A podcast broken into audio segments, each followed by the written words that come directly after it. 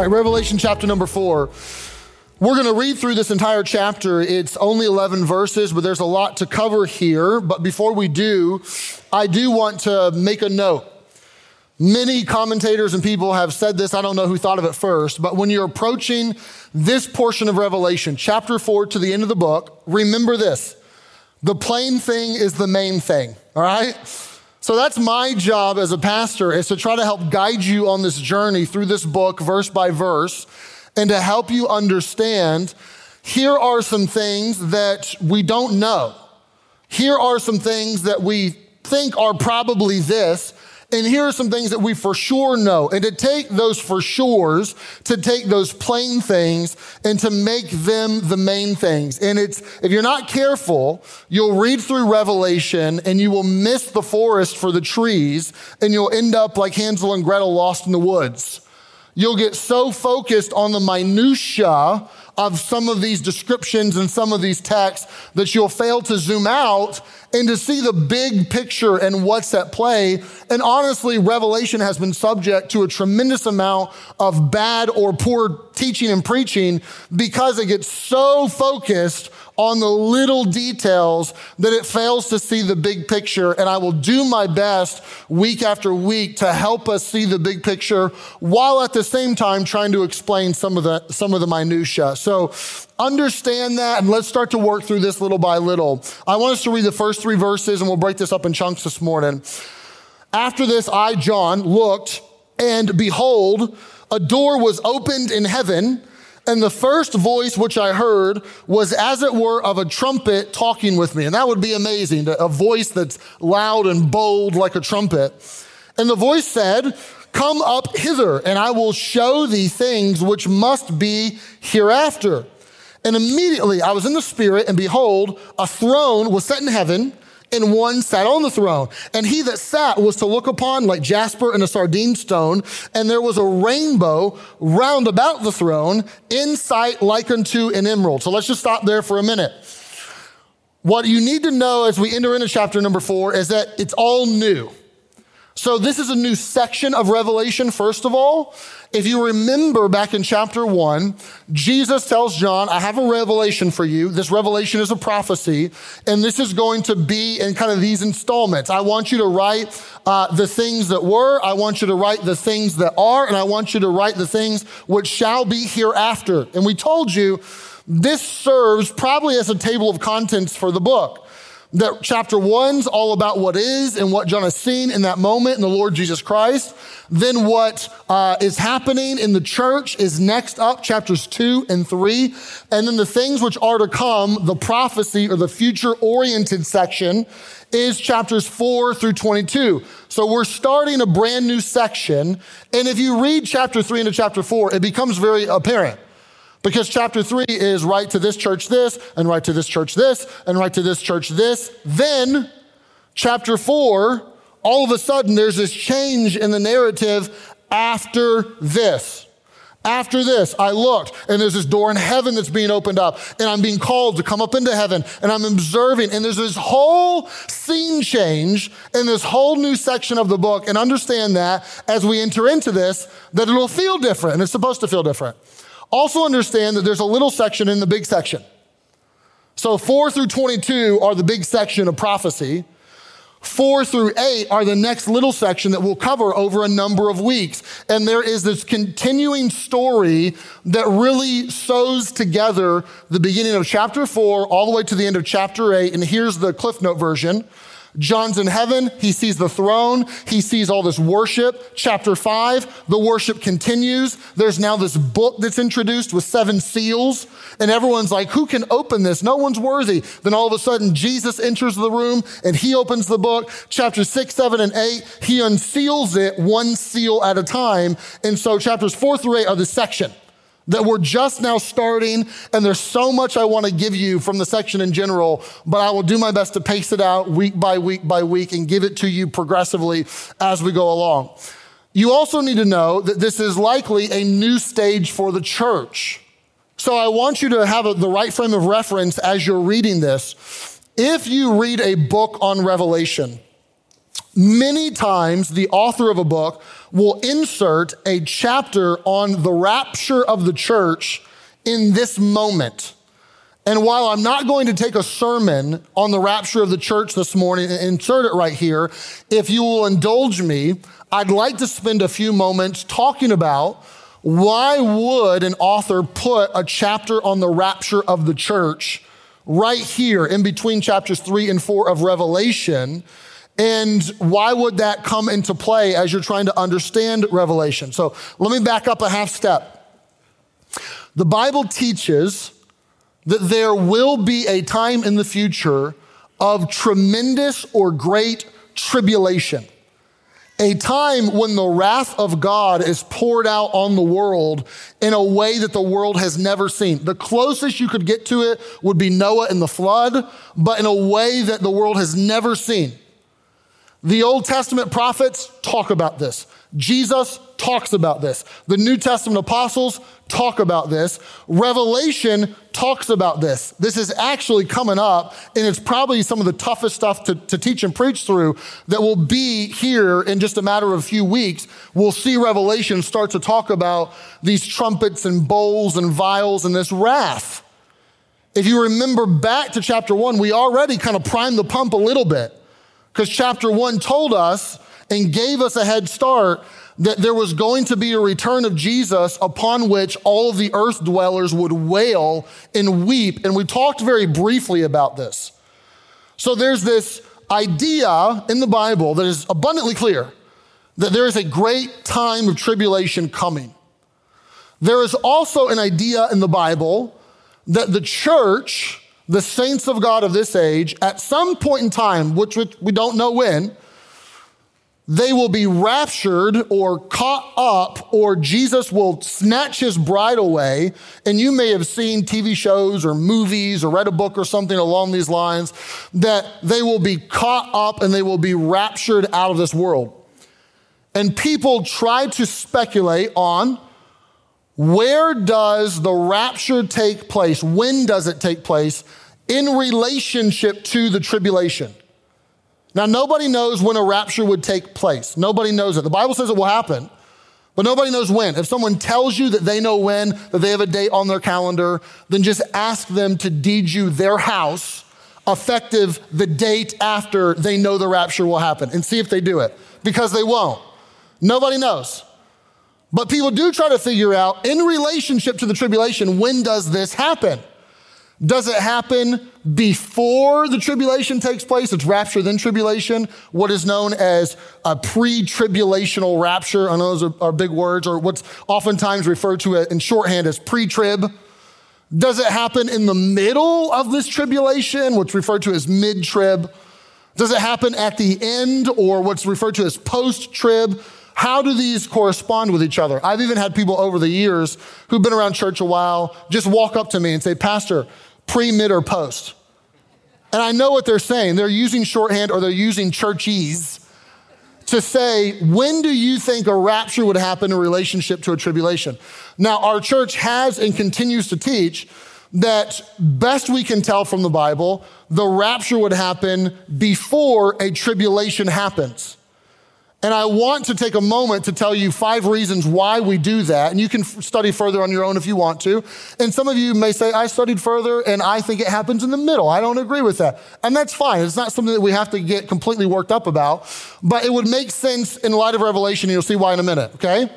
So, five reasons why we would teach a pre trib rapture and why maybe it, this is happening kind of in this instance here in Revelation. Number one, the, the language of a rapture and the language of Revelation 4 1 are similar to each other. Not, not identical, but some have speculated and said that kind of seems similar. When you talk about this voice of a trumpet and being called up, that when you read about the rapture in, say, Thessalonians, you would find that the Lord himself descends from heaven with a shout, with the voice of an archangel, with the trump of God, and that we are caught up together to meet the Lord in the air, and that there seems to be a similarity of language. That perhaps what John is experiencing here is a prototype of what the church will experience. Number two, and this would be, I think, a better reason, is that as we study through Revelation, you're going to notice the church disappears. So, for three chapters that we've been through right now, we've seen the church mentioned 19 times. When you get to chapter four and five, and six and seven and eight and nine and 10 and 11 and 12 and 13 and 14 and 15, and I could go on. The church disappears from the pages and it's no longer mentioned. And some have said, man, that's curious.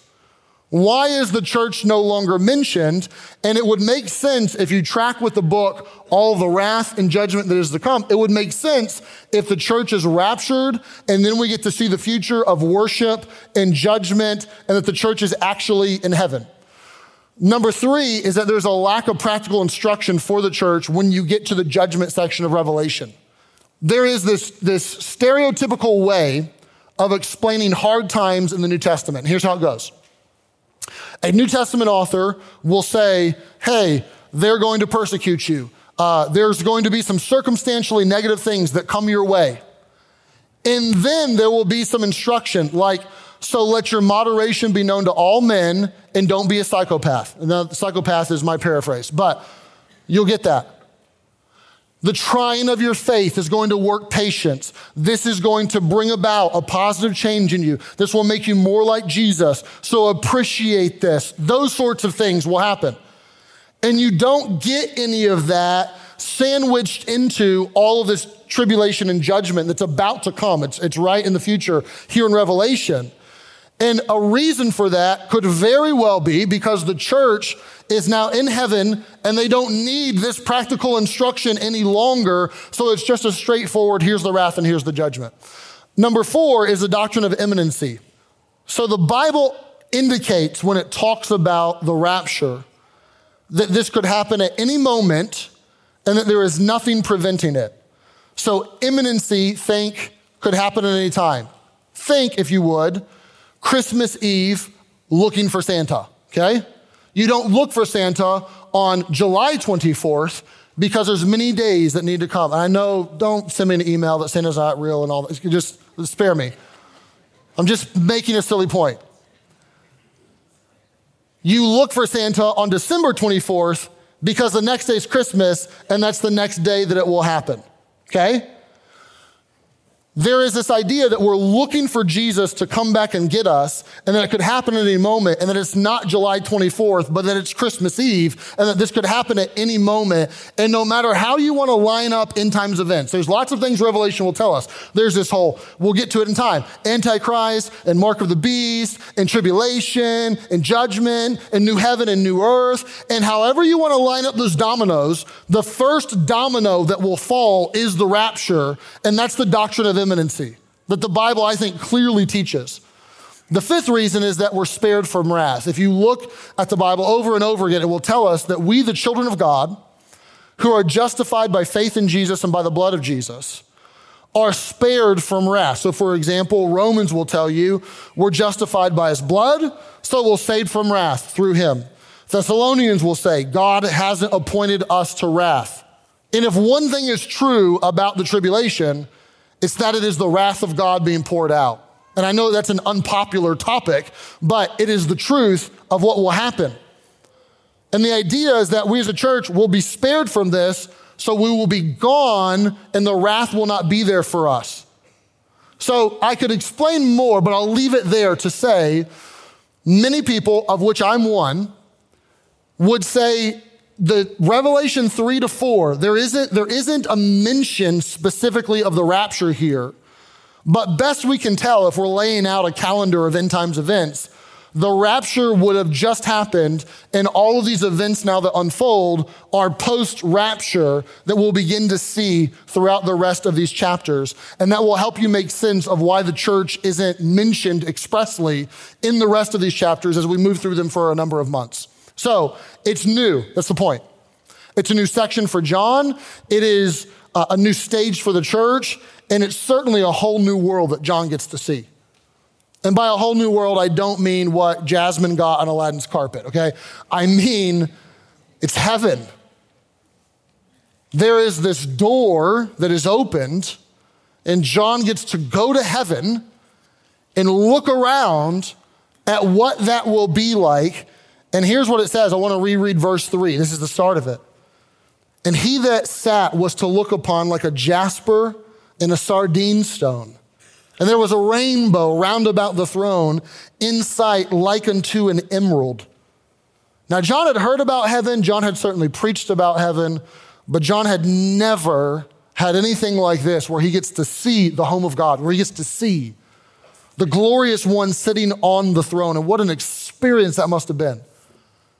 As he says, there's this throne, and the one that sits on the throne, best I can explain it, is like jasper and sardine. Jasper being clear like a diamond, sardine being blood red.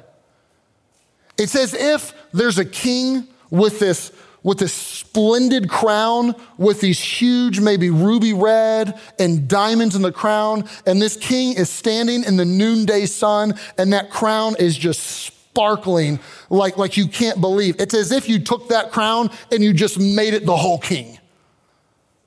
And he is just shining like, like sardine. He's shining like jasper. There is this, this glory that's just emanating from him. And around the throne is this emerald, this green halo, this rainbow that encompasses this throne and this aura that is there with the, with the shining like a diamond and this ruby red coming and this green aura that it's like something I've never seen before. It's the throne of God and, and God himself shining in this way.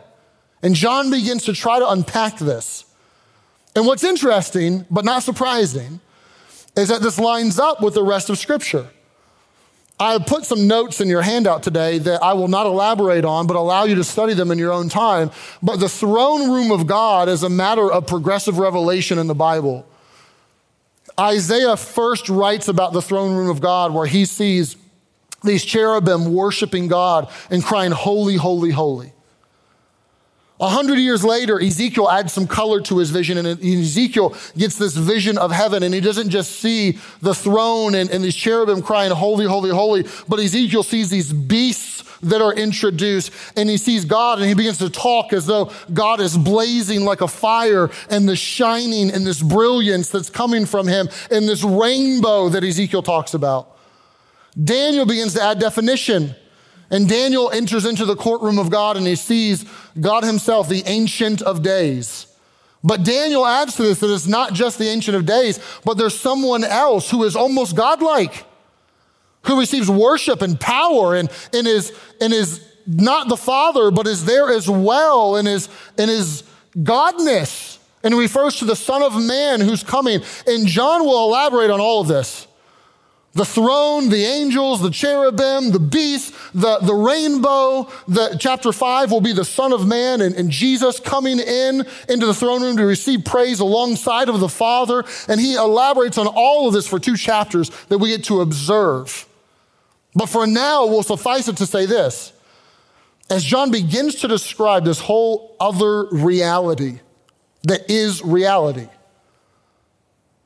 he, do, he does it in such a way where you're left with eyes popping and jaw dropped.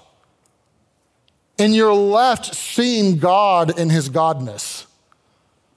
And you're left not thinking that God is flimsy or has a headache or has somehow diminished in power at all, but you're left thinking that this throne is secure and God's words are sure. When He says, I, I have something that I will show you that will happen in the future, it must happen in the future. I know what the future holds. Not everybody can say that. I know what the future holds, and I'm going to show you, and let, let me uh, help you observe who I am and all of my glory and all of my majesty and all of my splendor. And you do not get the sense that John walks in and says, What up, homeboy? Dap it up, and starts just chumming with God. That's not what you get you get the sense that while God is our Father and we do have a relational connection to God, that we best not forget that God is our Father, which art in heaven, and there is majesty and glory and otherworldliness, and that He is a being that is superior to us, and that we are the creation. You don't get this sense that while we are on the same level and that he will share some of his glory and share some of his reigning with us, more to come on that next week, you do not get the sense that we are, in fact, on the same level.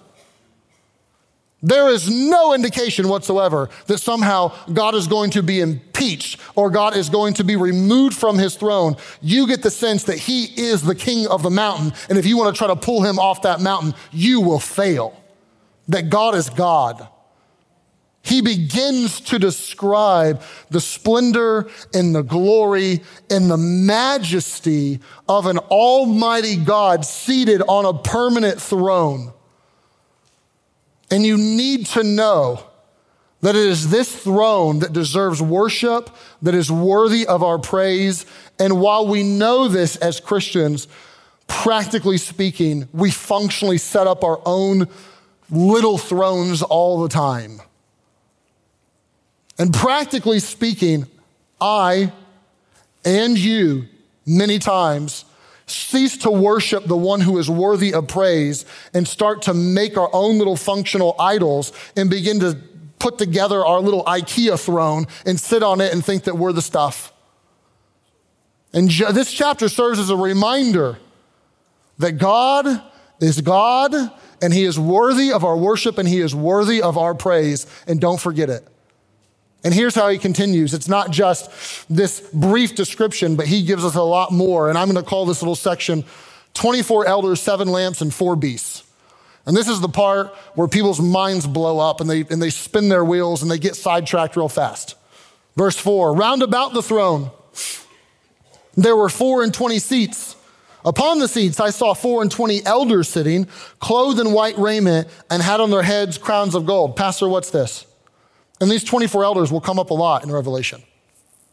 Here's what we know we know these 24 elders are humans that have been redeemed by the blood of the Lamb. We'll see this next week in chapter 5. We know that. The white raiment and even the crowns that they've won, the victor's crown, seem to indicate this. Who exactly are they? Well, they're probably older males that are representative of a larger group. That's what an elder is.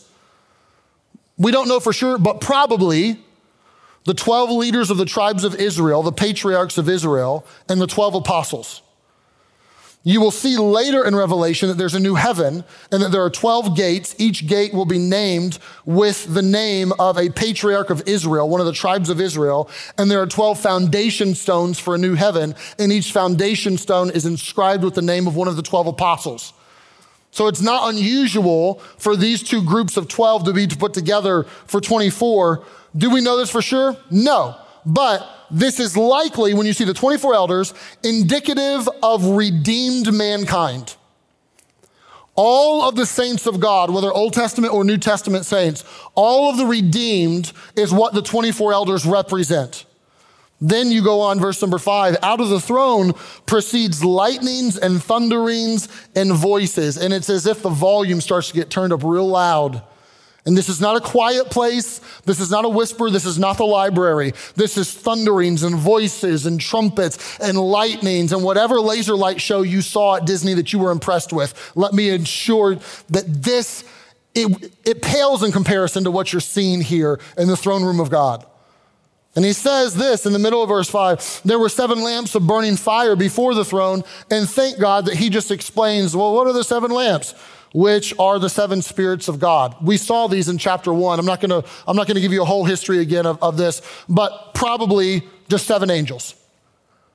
So here's the throne of God dazzling, brilliant, green aura, rainbow, thunders and lightnings and volume. And there's the redeemed of mankind represented. And there are angels represented all around the throne. And then verse number, where are we at? Six. Before the throne was a sea of glass like unto crystal. Is the emphasis on sea? Like there's a sea, it's water, and it looks like glass, it's really clear? Or is the emphasis on glass? It's a glass floor, but it's so expansive that it looks like a sea. I don't know. And neither do you. We'll find out one day. Either way, put a throne right in front of a giant crystal clear sea or put it on, an, on a massive floor of glass. I'm cool with either. I think it'll be fantastic. And here, here's what it says In the midst of the throne, around about the throne, were four beasts and this is like, are, are we reading sci fi here? What, what's a four beasts full of eyes before and behind? The first beast was like a lion, the second beast like a calf, the third beast had a face as a man, and the fourth beast was a flying eagle. What's that mean? I don't know. What, well, what, is, what does eagle mean as opposed to calf, as opposed to, listen, people race their motors all day long, and I, I read and read and read a thousand theories of these four represent the four gospel authors, and these four represent these four distinct tribes of Israel, and these four represent this, and these four represent that. We have no idea. They probably don't represent anything. He's probably just describing what he saw. That there there are humans redeemed, there are angels, and then there are these other things. Beasts, don't love the word beast because it makes you think beauty and the beast.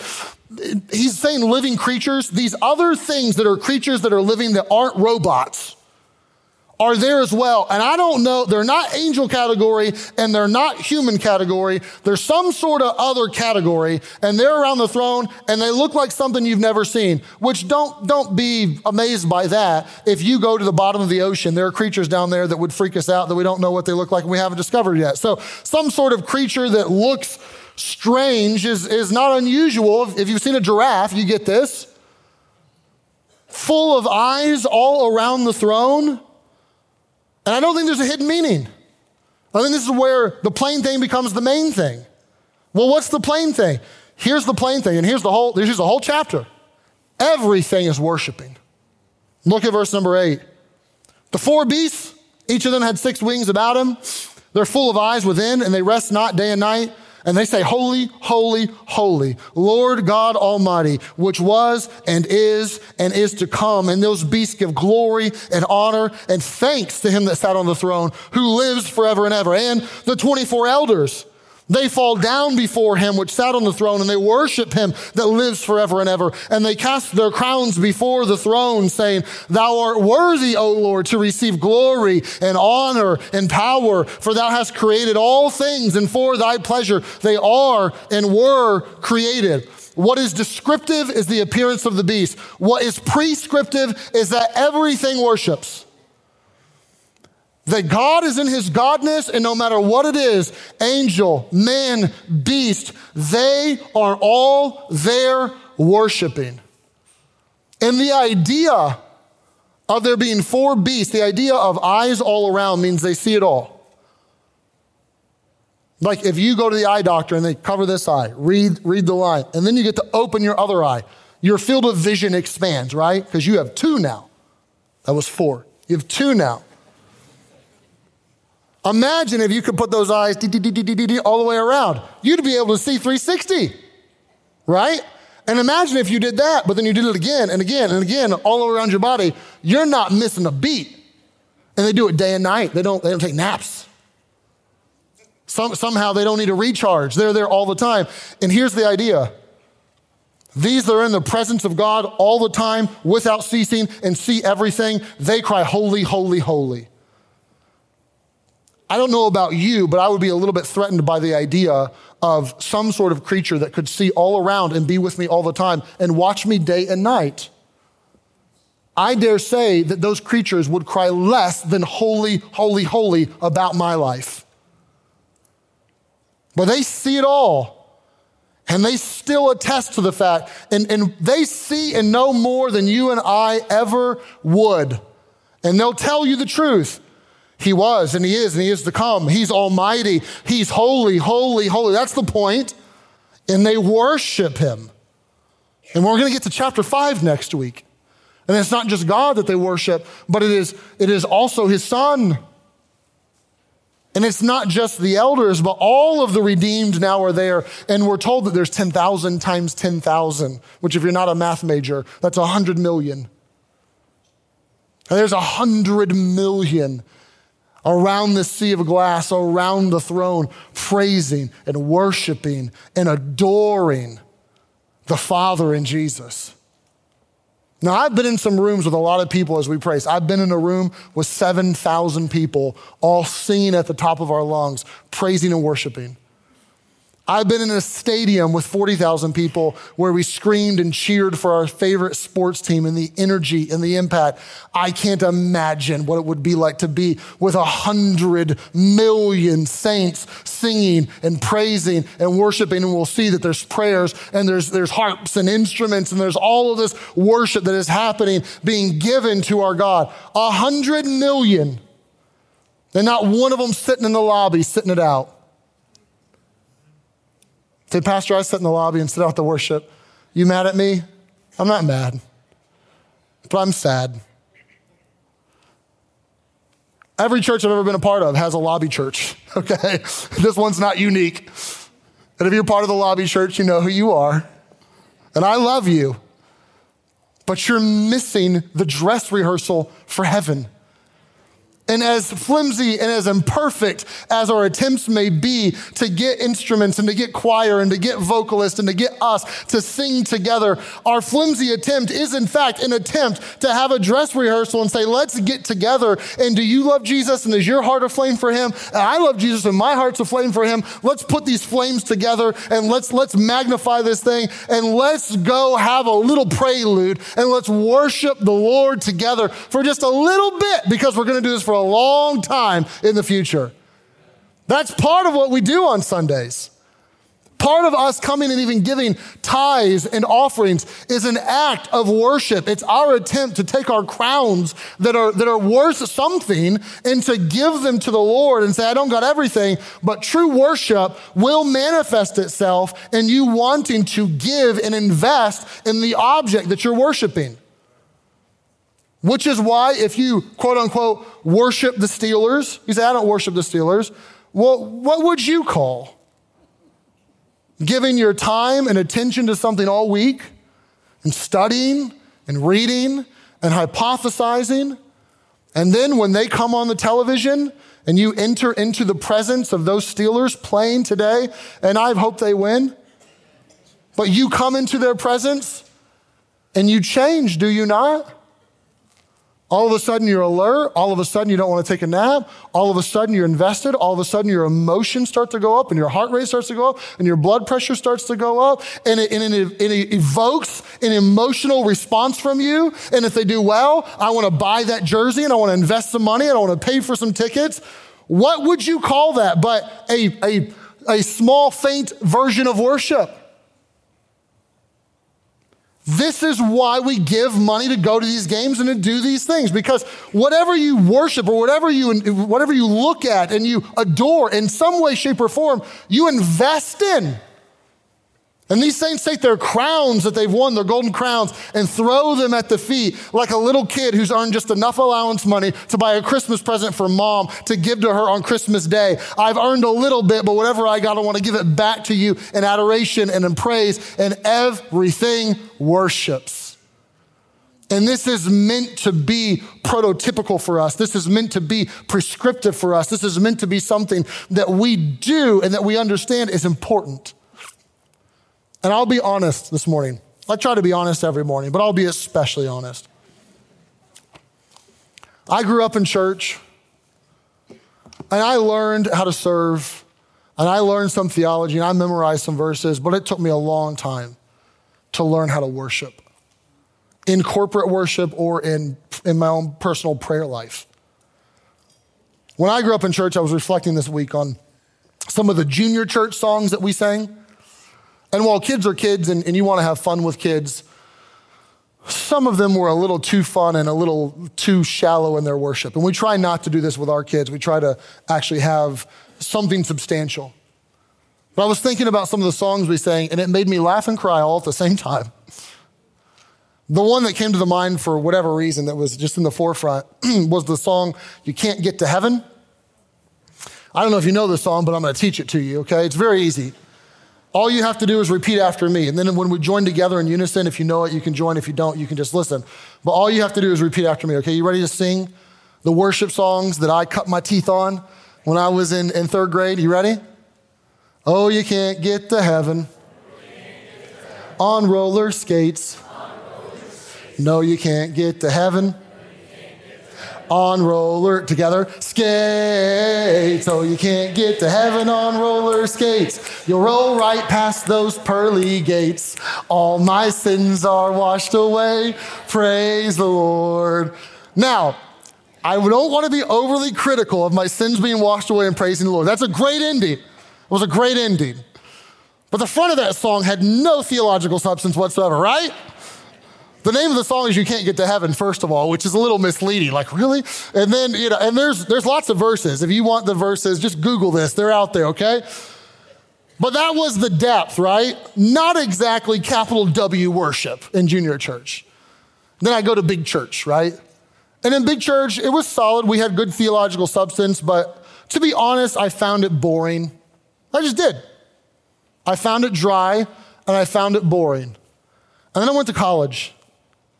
And I went to this church while, while I was in college, and it was immediately evident, like first service, people showed up to worship God.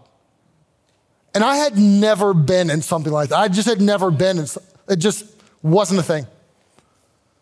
And I'm, I'm there, and we're singing, and like some people are crying.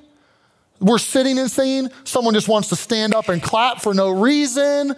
People are raising their hands. Some people are like walking forward, like while we're singing, like to come pray at the front. I'm not sure if that's like God's section up here or what, but for whatever reason, praying here was better than out there. And, and there's all these things happening, and I'm, it's like these people are going to a different place. And I'm here like I wanna, I wanna go, but I'm also don't wanna go at the same time. Like I'm a little unnerved, frankly. But I'm watching people best I can tell, do their best. And it took a lot of different shapes and forms and sizes, and no one's criticizing each other, but they're just worshiping from the heart. It took me probably a month or two to join in with them, but when I did, holy smokes, it was fun. And it made going to church literally an altogether different experience. Instead of wanting to get out of big church worship and go help with the kids' ministry, I wanted to be in. I wanted to participate. A little group of us started uh, meeting about seven or eight minutes before the service, and we would go behind the stage, and probably five to 10 of us, and we would just pray for five, six, seven minutes right before the service. Lord, would you meet with us, and would you speak to us? And we want to be in your presence. And we just started worshiping. I enjoyed today's worship because one of the songs that I was introduced to during that little period of time in my life was Worthy is the Lamb. And, and I don't oftentimes request a song to be put in the worship set, but today I specifically requested that that song would be in there because I knew this chapter and this sermon, and I just wanted to sing it again and go back to those memories. And all of a sudden, not just church became better, but literally now, in my own personal prayer life, instead of just give me, give me, give me, I want petition, petition, petition, my own personal prayer life began to change and began to center a little bit more on worship and talking to God and loving God, adoring God. And then my life began to change. From the inside out, began to change. And then it began to make sense. Why God? All through the Bible, will command us worship me, praise me. And at first glance, you read that and you're like, thanks for interrupting the conversation, God, and being like, hey, enough about you, about me, okay? Let's put the spotlight back on me. But when you understand what's happening when God tells you to worship Him, it makes complete sense. He is worthy of your worship, but He doesn't need your worship. He'll be just fine with His hundred million. He'll be, he can make another beast. He doesn't need your worship, but you need to worship him. Well, I'll talk about this next week in, in greater detail. I hate to make a statement without, without proving it to you, but you're wired for worship. You need something more glorious than you to look at and to give your heart and attention to. There is something humanizing about it. This is why men who have, have been married, you know on your wedding day, when, when your bride walked down that aisle, and all of the attention and all, I've never seen a not pretty bride, every single one was arrayed and somewhat glorious. you know that when all of your attention was on her, that you felt more human. There is something about it that when you worship God, that it begins to add fuel to the fire of your Christian life. I would go so far as to say, without proper worship of God, your Christian life will never be where it should be. It's literally like the first commandment that we love God with all of our heart and with all of our soul and with all of our mind and with all my strength. And my simple question to you is that 30 minutes ago, we had an opportunity to worship God. How did you do? Did you worship him with your mind and choose to put your mind on the Lord and to think about him and to give him glory and praise? Did you try your best, as feeble as it may be, to separate what's happening in life and all the things swirling around you and all the jobs and to dos and, and, and struggles, and to separate that for a minute and just put your heart and affection on the Lord and to worship Him and to love Him? Did you take advantage of the opportunity that was staring you in the face a few minutes ago or not?